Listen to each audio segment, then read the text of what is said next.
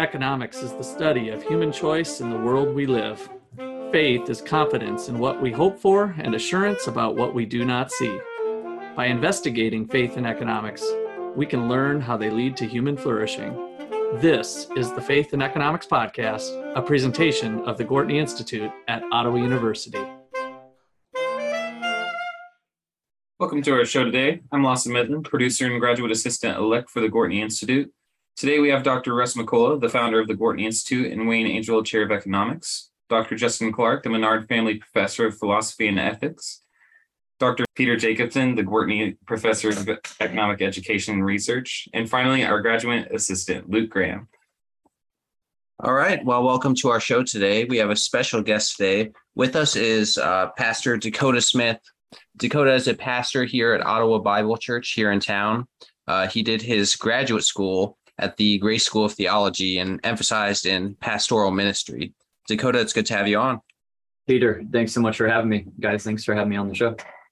So, Dakota, we kind of talked about before doing something on uh, the pastoral series that you're going through right now, the, the book of Revelation, uh, and how that relates to economics. And that's actually something that I've pitched around with Russ and Justin a little bit uh, that would be fun to kind of talk on. So I'm excited that you're here to talk about it today. So uh, what, what, what are you thinking? What do we have to talk about?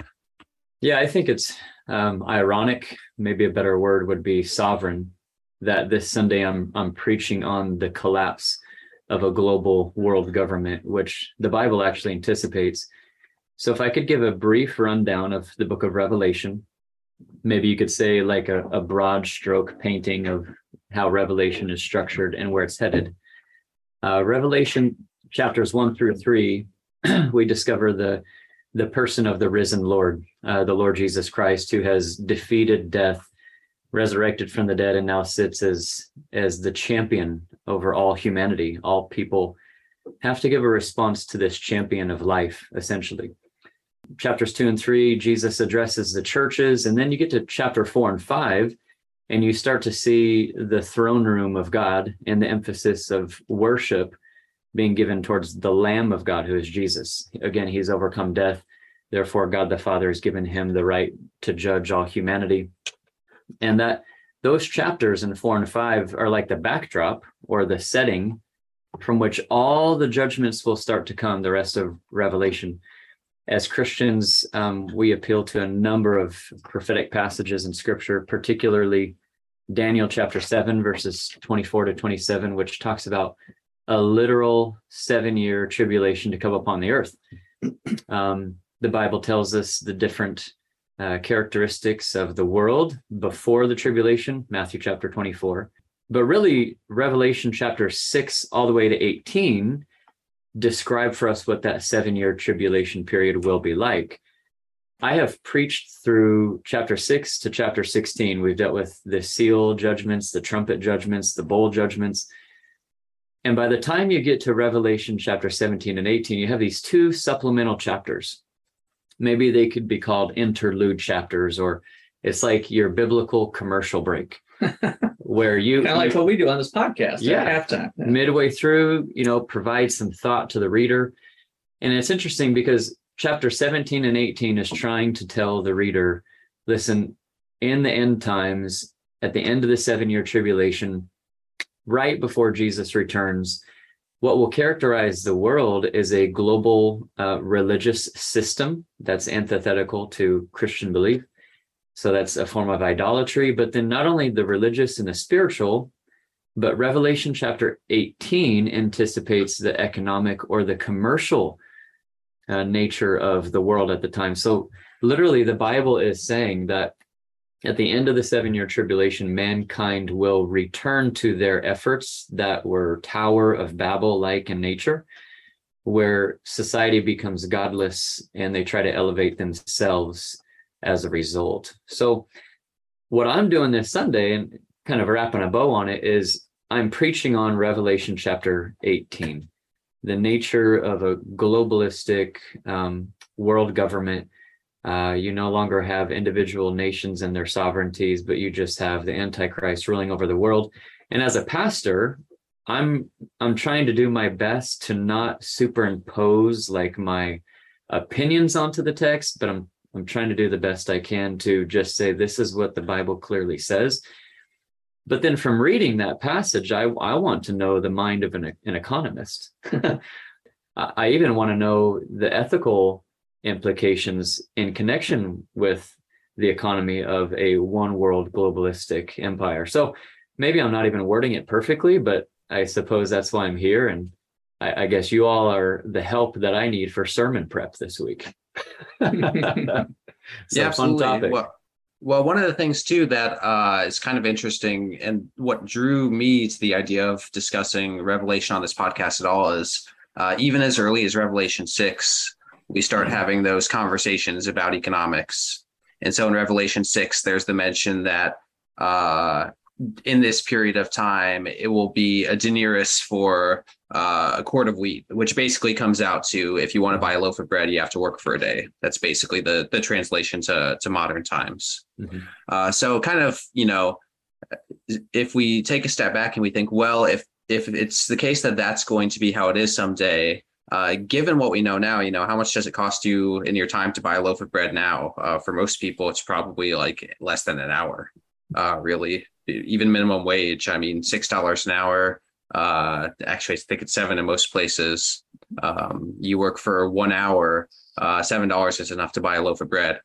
Uh, yeah, so this would be a significantly different world. This new inflation is ramping that up a little bit to maybe an hour and ten minutes or so. But yeah. well, yeah. I mean, even the new the recent news that's come out in our our world. Um, I, I like to say it just seems to me like the ideas are in the water uh, even if we don't necessarily experience a globalistic um, world economy yet per se i think the ideas are are becoming more prevalent so i think that's kind of ebbed and flowed over time mm-hmm. um, i think in the 80s uh, so i was still only in high school believe it or not i'm 50 now um, but I think this globalist idea kind of surged a little bit in the 90s, um, one world government and it'd be better. And then it kind of fell apart a little bit um, at different times. So I, I feel like it, it's a pendulum that swings a bit. I, I don't think there's been one surge that direction in a in a direct path. I don't know. What do you think, Justin? Um, I think it's been pretty constant, but I also think it goes back like a, a, worry about this type of thing goes back to the 1880s. Uh, you know, I think that you can find people um, saying this kind of thing uh, and truthfully saying it, right? That, right. Uh, about the British Empire, um, mm-hmm.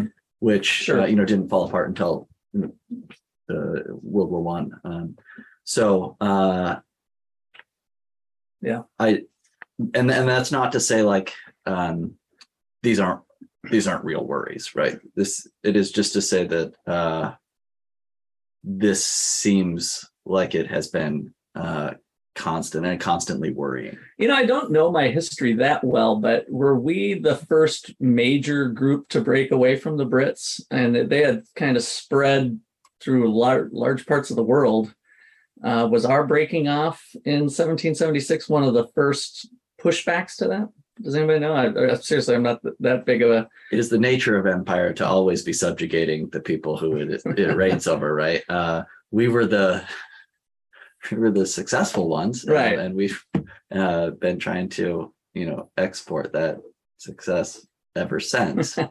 Um, yeah, yeah. I mean, I think I can just add to one thing that Revelation has been anticipating is this this the rise of the seventh world empire so if we go by um, biblical allusions and references, you start with Egypt, you move to Assyria, um, you move to Babylon, then you move to Persia, then Greece, then Rome, and each of these empires possess somewhat of a a globalistic feel. You know, they they conquer um, and they use vassal states underneath their uh, subjection to to rule the world essentially.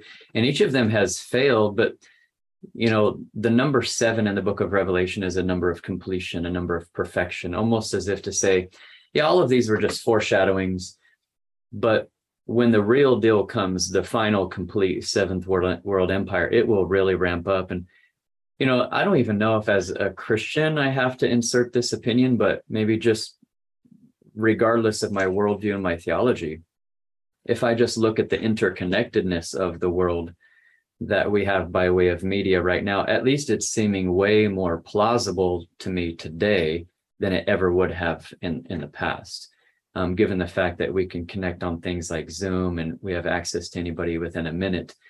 Um, I think you start to lose your individual subcultures of people and and really the culture becomes predicated based on what's what's being displayed in the media. So I I see it trending in that direction, even if there is a ebb and a, a flow. Mhm.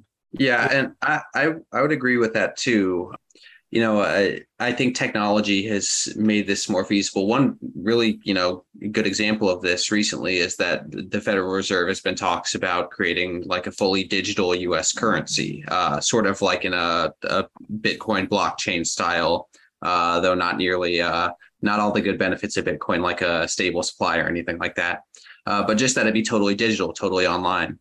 Uh, if that were to happen, if if we were to move to a purely digital currency, that means every transaction is trackable. Um, and so this is something that we can't imagine, you know, 200 years ago with like cash. You wouldn't be able to, in a world dominated by cash, pull up somebody's name on a computer and just say, sorry, you're not able to make a purchase this month because you did X, Y, or Z last month. Uh, that would not be possible. Uh, but in a digital currency world, it could be. In fact, uh, places like China, you actually already see this to a certain extent. one thing that I think Dakota said that, that I think is really important. Um, so I mentioned like World War One and like the British Empire before, and I remember I had an economics professor in college who said that um, as a percentage of trade, the world was actually more interconnected right before World War One than it was all the way up until the mid '90s, um, like Mhm. um, in terms of like globalized trade. And so you could make the argument that like, oh, well, the world was this interconnected before, but what the what Dakota said, and that I think is really important, is about a monoculture, and Yeah. um, Yes. and that I think is something that we haven't seen before, like a a globalized culture rather than just a, a world of many cultures that might just be connected um, economically. And it, it- there seems to be a growing culture clash. You know, the entrepreneurial economics class that I teach uh, talks about the collectivist culture versus the individualistic. And if individualistic has these material gains through trade and individual freedom, blah, blah, blah, then is the world ultimately converging to that type of culture? You know, is Western culture where we're going to naturally gravitate to as sinful beings and wanting material gains to even climb out of poverty. I don't mean to paint a bad brush on that. Obviously, I'm a big believer in it, but uh, pulling, uh, reducing poverty and, and other things. So that, along with I think your insight on uh, Zoom and other things and digital currency, you know, you do start to see that becoming more of a possibility. The clash that I was thinking about was China, the growth of China and China's investments in Africa and um, you know, the current conflicts that are going on. Not sure how that's all going to play out. Have you all uh, heard about the World Economic Forum and their policy? I think this is something that they're really wanting to push is a, a global world government, and that might be the front of what we're seeing today. Yeah, I mean, and, and that kind of goes back to the idea of, well, the I I think the idea has always been in the water, but as society has progressed, we now have a greater interconnectedness to share those ideas, right? And I think that's that's where I can see validation in what the Bible is is claiming. Um, going back to what Justin said with a a monoculture, um, you know, one thing that I see clearly dividing, I don't know if y'all are familiar with um, the book A Strange New World, uh, just came out, and it's really about the uh, the rise and the elevation of the self. You know, do we determine truth within ourselves, or is truth absolute and is it outside of ourselves? In other words, the drift from culture between mm-hmm. absolute truth and and subjective truth. What I'm seeing arise in the world is it is really an elevation of internal truth. You know, you you own your truth, you do you. But at the end of the day, if truth is determined from within, then and truth no longer exists at all, well, then nobody has a right to be upset about anything.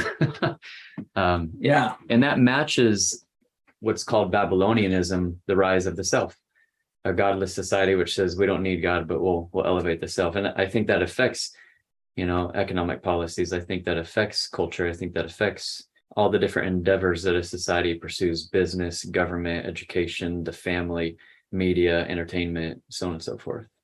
All right. Well, this looks like a good spot for our uh, for our break. And when we come back, I think we'll extend um, what we're talking about here with the globalist culture. I know Justin is an expert on truth, uh, so that's what he tells me anyway. So I'll be looking to hear uh, what his thoughts are on on uh, things around the world regarding truth. So we'll be back in just a bit.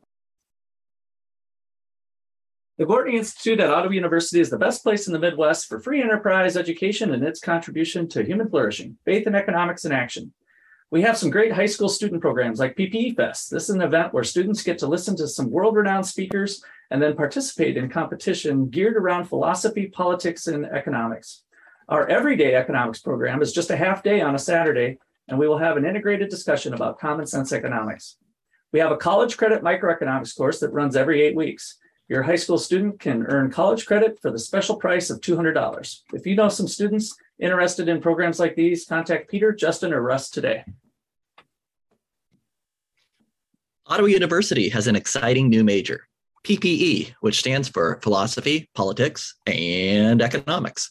Each of these three fields is interesting in their own right, but they intersect in ways that are important to understand, both individually and for your community. If you find philosophy fascinating, but want to make sure that your study of the subject is practical, if you enjoy economic analysis, but want to see how economic laws interact with moral principles, if you are interested in politics, but want to explore how economic and ethical realities constrain our political choices, you should consider the PPE program at Ottawa University. The Gortney Institute is offering free economics classes to homeschool students in the Ottawa area. Uh, in these classes, we'll cover things like scarcity, supply and demand, and some common economic fallacies. We're running through our first course right now, the first section with students, and they're really enjoying it.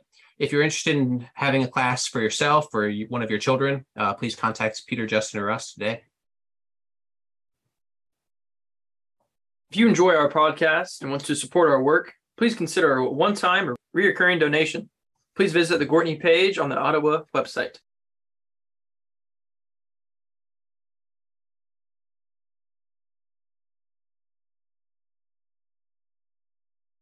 Okay, we're back. Um, so I put the heat on our philosophy PhD guy over here on truth, something that he, I thought it was almost kind of strange when you first told me when we started talking to each other about what your uh, PhD and kind of some interests were. So, truth seeker and truth teller. What do you got to say? So I agree with Dakota that there is something going on with the concept of truth um, that that involves the abandonment of objectivity, right? Um, ob- objective truth being a truth that isn't you know, that is true regardless of whether anyone believes it. That is what it means for a truth to be objective. Um, that a proposition is true regardless of whoever believes it, right? And I, I do um, I'm sympathetic to the claim that there's been a rise in, you know, a kind of relativism or subjectivism about truth, but I actually don't think that that's really what's going on. Insofar as I think that um, subjectivism and relativism are both incoherent. You know, a, a pure subjectivist about truth have to say, you know, truth is just whatever you believe, right? And I think it's um, I think that's actually conceptually incoherent, but I also don't think that that's actually kind of what we see happening. I do think what we see is the abandonment of objective truth, but I think what we're actually seeing is just kind of an equation of truth with power because it's not the case that you know the people at the top of the cultural hegemony right now are saying just believe whatever you want to believe right what they are saying is you have to believe exactly what we tell you to But believe I- making yeah. assertions. yeah. Yeah. Uh, but what they have abandoned is any requirement that they rationally justify those beliefs, Yeah. right? So it's What not is the your case. presupposition for why you're pushing this? yeah, Yeah. they have abandoned the requirement that they explain themselves um, and justify themselves with reasons. Mhm. Um, so, yeah, I completely agree that um, it's that the abandonment of ob- objectivity is a huge problem, and this and it lead and I do think that it is conceptually incoherent to do it. Um, and I, I think that you always, when you try this, you end up with a kind of just naked assertion of power. Mhm. That's interesting. Yeah. fame, fortune, power, pleasure. Those are the top four, right? And and you see, I think the assertion of this relativism because what it what it results in is fame, fortune, power, pleasure for those who are in control. Right. Yeah. so uh, Dakota, you want to lead us through? You wanted to read something out of Revelation to kind Yeah. of spur some more discussion. I mean, uh, goodness, there's too much scripture. Uh, In fact, the Bible can be bifurcated between really two cities um, God's city and the city of the world. Um, the city of the world is what characterizes anything in opposition to God. The city uh, or the kingdom of God Himself is the, the rule and the reign of God in the hearts of His people, but also possessing the the revelation of um, what's called general revelation uh, whether you worship God or not, um, you you know that He's there. Um, he has built it in the conscience of humanity. So you you have these two cities, one that honors or at least acknowledges God, versus one that's in complete uh, rejection of Him. And I think the culmination of these two cities or these two kingdoms is found in Revelation 18 and 19. 18 is the fall of the world system, and 19 is the return of Jesus, where uh, he returns with his people and he establishes what's called the millennial kingdom, the thousand year millennial kingdom. Some would say that's metaphoric, others would say that's literal. Either way, there's the basic Christian belief is Jesus is going to return and set up a, a kingdom where righteousness really dwells. This is what a righteous king looks like on earth at a global level. Um, but first, the fall and that would be Revelation 18. Let's just read verses 9 through 19. Uh, you hear the kings of the earth, the merchants of the earth, the sea traders of the earth weeping and wailing because their abusive world system had fallen. It says, And the kings of the earth who committed acts of immorality and lived sensuously with her, her being the seductive world system, will weep and lament over her when they see the smoke of her burning standing at a distance because of the fear of her torment, saying, Woe, woe, the great city, Babylon, the strong city, for in one hour your judgment has come. And the merchants of the earth weep and mourn over her, because no one buys their cargoes anymore. Cargoes of gold and silver and precious stones and pearls and fine linen and purple and silk and scarlet and every kind of citron wood and every article of ivory and every article made from very costly wood and bronze and iron and marble and cinnamon and spice and incense and perfume and frankincense and wine and olive oil and fine flour and wheat and cattle and sheep and cargoes of horses and chariots and slaves and even human lives. The fruit you long for has gone from you, and all things that were luxurious and splendid have passed away from you, and men will no longer find them. The merchants of these things who became rich from her will stand at a distance because of the fear of her torment, weeping and mourning, saying, Woe, woe, the great city, she who is clothed in fine linen and purple and scarlet, and adorned with gold and precious stones and pearls. For in one hour such great wealth has been laid waste. And every shipmaster and every passenger and sailor and as many as make their living by the sea stood at a distance and were crying out as they saw the smoke of her burning, saying, What city is like the great city? And they threw dust on their heads and were crying out, weeping and mourning, saying, Woe, woe, the great city, in which all who had ships at sea became rich by her wealth, for in one hour she has been laid waste. Maybe I should extend it to verse 20, which rejoices at this fall and anticipates the coming of Jesus. Rejoice over her, O heaven, and you saints and apostles and prophets. In other words, all those who stood for God's city, Old and New Testament, because God has pronounced judgment for you against her. So there, there's an eschatological and end times picture to this fall of a, a destructive, oppressive, globalistic system.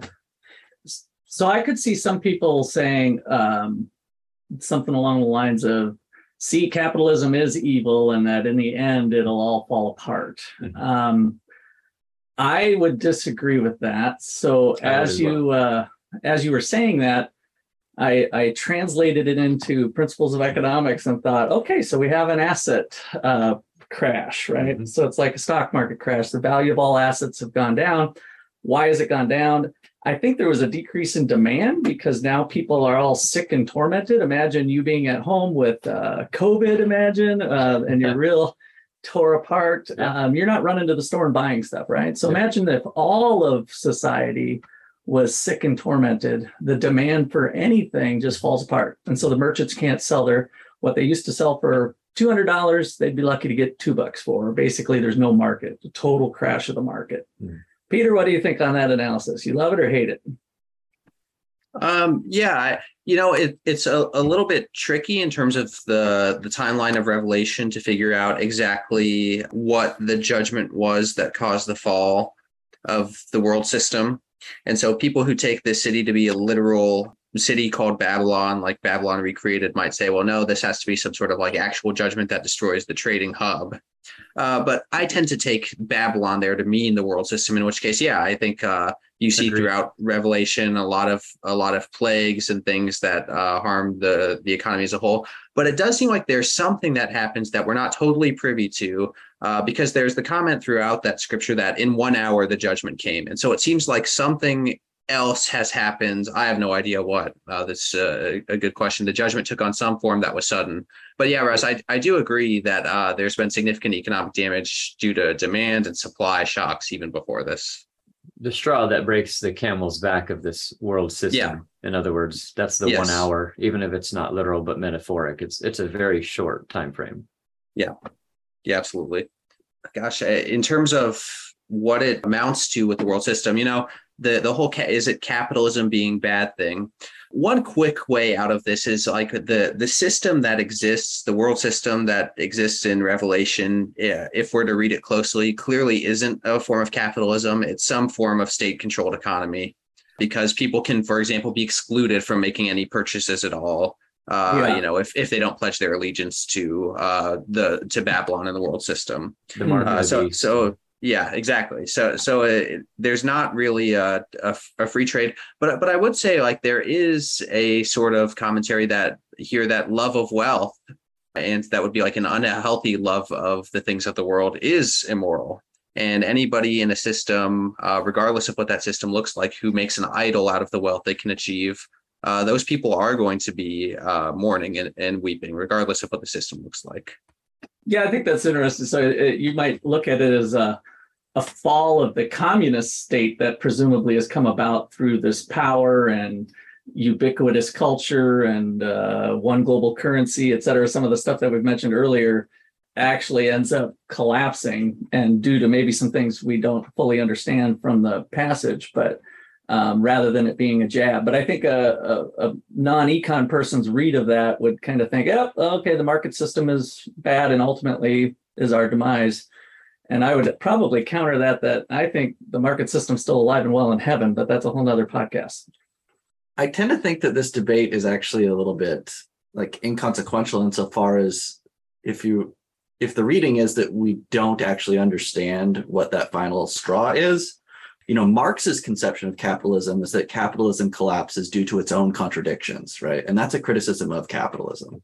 But if uh, the straw that breaks the camel's back here isn't internal to capitalism, then I don't see what the problem would be, even if it were a capitalist system that gets, uh, you know, upended. Hmm. Yeah, I, I think ultimately the important point is uh, we see the mourning and the reason for the mourning, right? And the reason for the mourning by the merchants and the rulers and the shipfarers is that uh, you know you see uh, them say, "For no one will buy our goods anymore," right? And so these are people whose lives are motivated by the wealth they can obtain, and th- that's basically the idol of their life. And so they love the the quote unquote great city uh, because it allows them to have the thing that they love, their idol, which is wealth. And I think that that's possible under every economic system. I think that's possible under mercantilism, socialism, communism, capitalism. It doesn't matter. Uh, wealth can always be an idol in someone's life uh, because anything that's uh, good, which by the way, wealth is good, it can be a good thing, but anything that's good can be made into the ultimate. And that's what an idol is when something that's not the ultimate is made into the ultimate. Yeah, I think just to add to from a theological framework, I was looking at Revelation 13 because the, the context of Revelation 18 is is super key. So Revelation 13, this is the famous chapter of the mark of the beast and his false prophet. And it just says, He causes all, the small and the great, and the rich and the poor, and the free men and the slaves to be given a mark on their right hand or on their forehead. And he provides that no one will be able to buy or sell except the one who has the mark, either the name of the beast or the number of his name. And the basic idea of the fall of Revelation 18 or the fall of Babylon is these individuals love the beast. They they love the antichrist. He in his personhood validates i guess for lack of a better way to put it their moral values. So they're they're becoming rich off of their allegiance to him. And when christ returns in 19 he not only destroys the system but he destroys the ruler of the system which the world also loved. So there's a lot of different uh, pieces to this puzzle but I think that's. And what I'm a little culminates. foggy on, well, the revelation timing. So the, uh, the beast rules for, is that a thousand years and then Christ ushers in the new millennial or give me the timing of it's- the sequence there? So Revelation would share that there's a seven-year tribulation period, according to Daniel, Daniel chapter seven. The first three and a half years, um, the Antichrist, people won't necessarily know that he's the Antichrist, but the world will love him. And, and this is the, that seven is like what we're doing now, then there's a seven that starts, right? The world is as we know it now, or whatever it is, Yeah, maybe maybe- two hundred years from now or whatever, but I mean, It- the world's been ongoing and now tribulation starts for this seven-year time frame. Yeah, and I, I would argue that only God knows the day that that literal seven-year period begins. Sure. But Revelation 13 tells us that um, this beast, the Antichrist, will receive a fatal wound to his forehead. Um, Revelation 13, 3 to 6, uh, Revelation 13, 12, and Revelation 13, 14 all declare that this Antichrist, and by the way, let me just give a little more context. Anti can mean instead of Christ or Christos just means Messiah.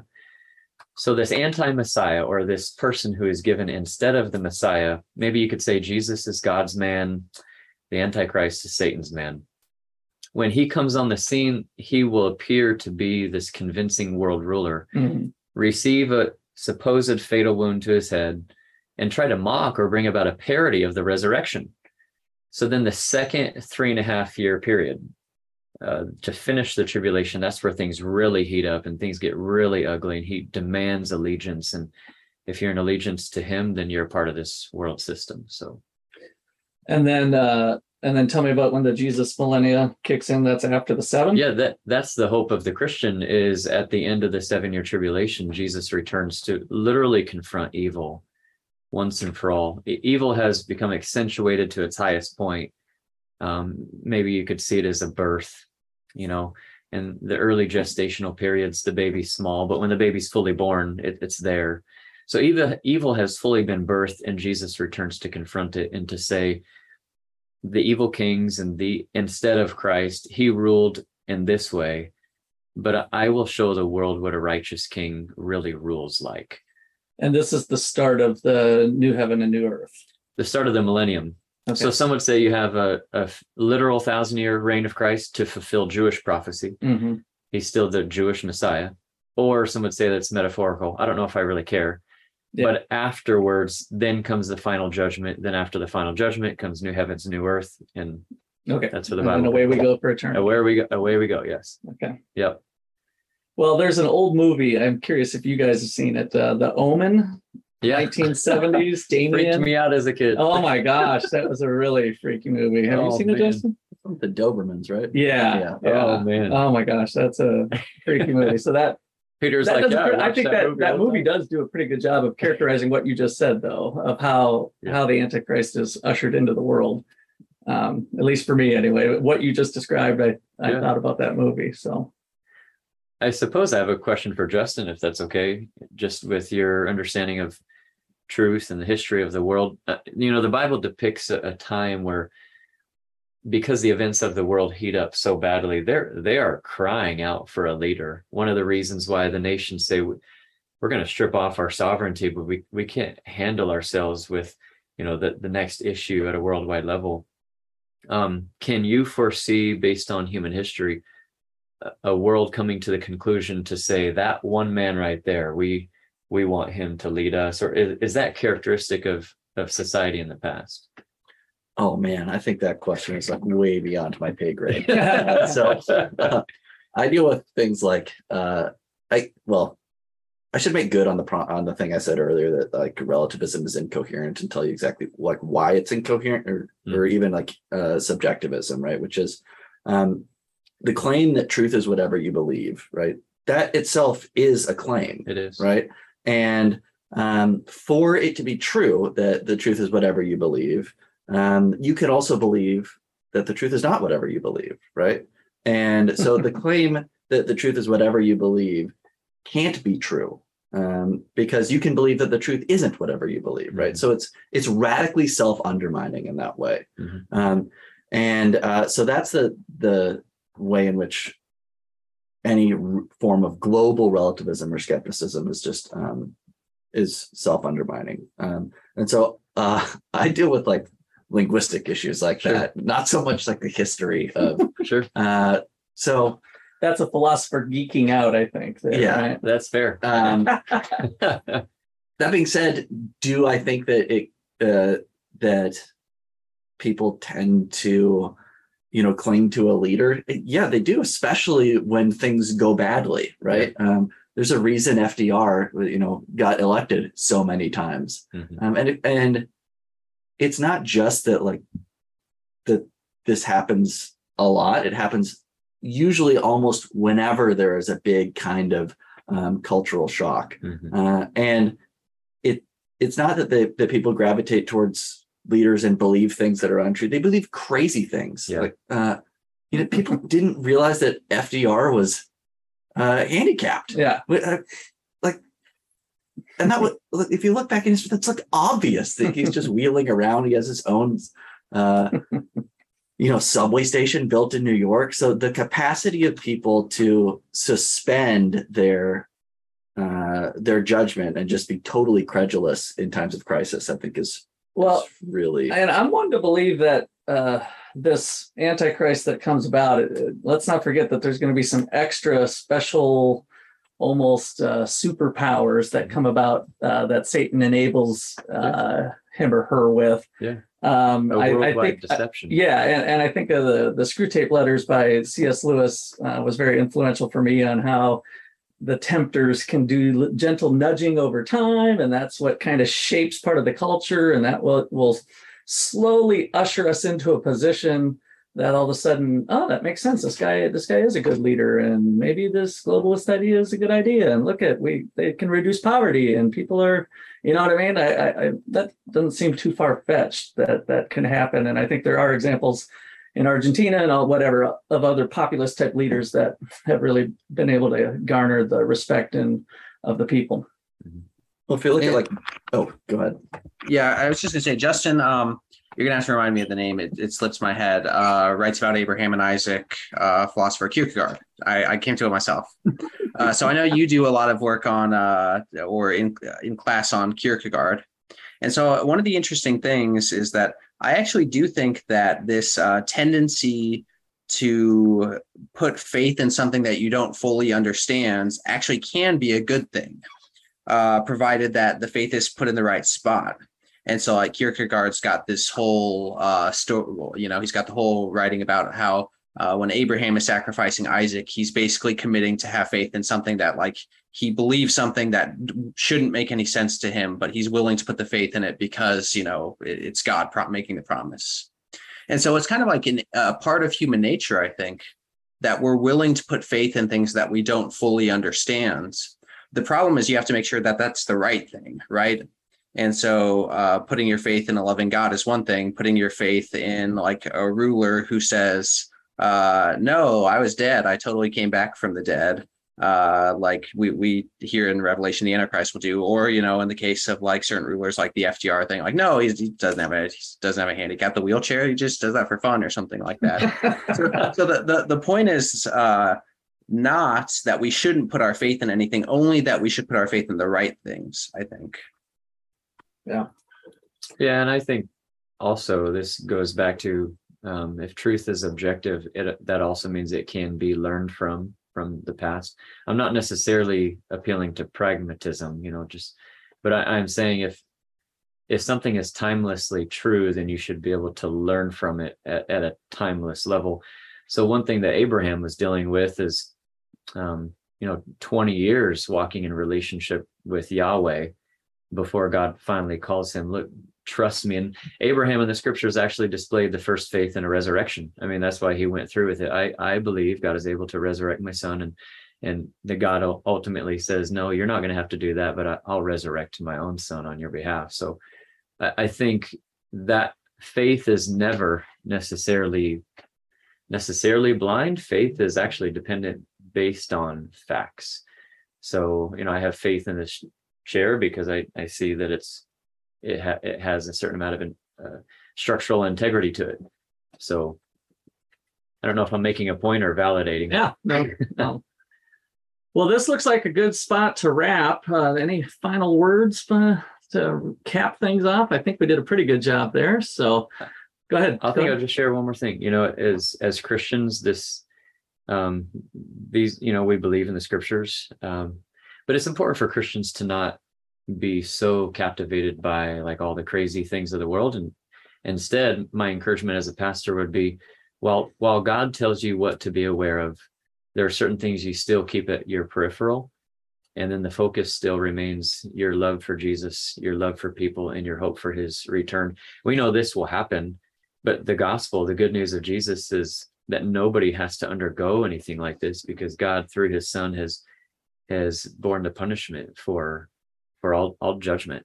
Um, the hope of Jesus Christ is that because He loves you, He's done what's necessary to reconcile you to God. And I, I think as Christians, it's dangerous for us to be more concerned. I'm, I'm going to say this yeah. on Sunday, more concerned about how everything's fitting together. And mm-hmm. um, we don't have to worry about that. Yeah, that's not our first priority. The f- first priority is God. I I trust you. This will happen, but um, my hope is in you. Help me to love people as I'm here today. So, all right, well put. Well, this has been a production of the Gortney Institute here at Ottawa University. Uh, Dakota, appreciate you coming on and sharing sharing your thoughts here on Revelation. I think it was a lot of fun. Yeah, thanks for having me. All right. Well, thank you all for listening. Uh, if you like what you hear, please forward along to your friends. A five star rating helps other people find us. And we do have a Gortney Institute donate button on our website if you want to continue uh, to support us uh, financially as well. Other than that, be fruitful and multiply. Thanks.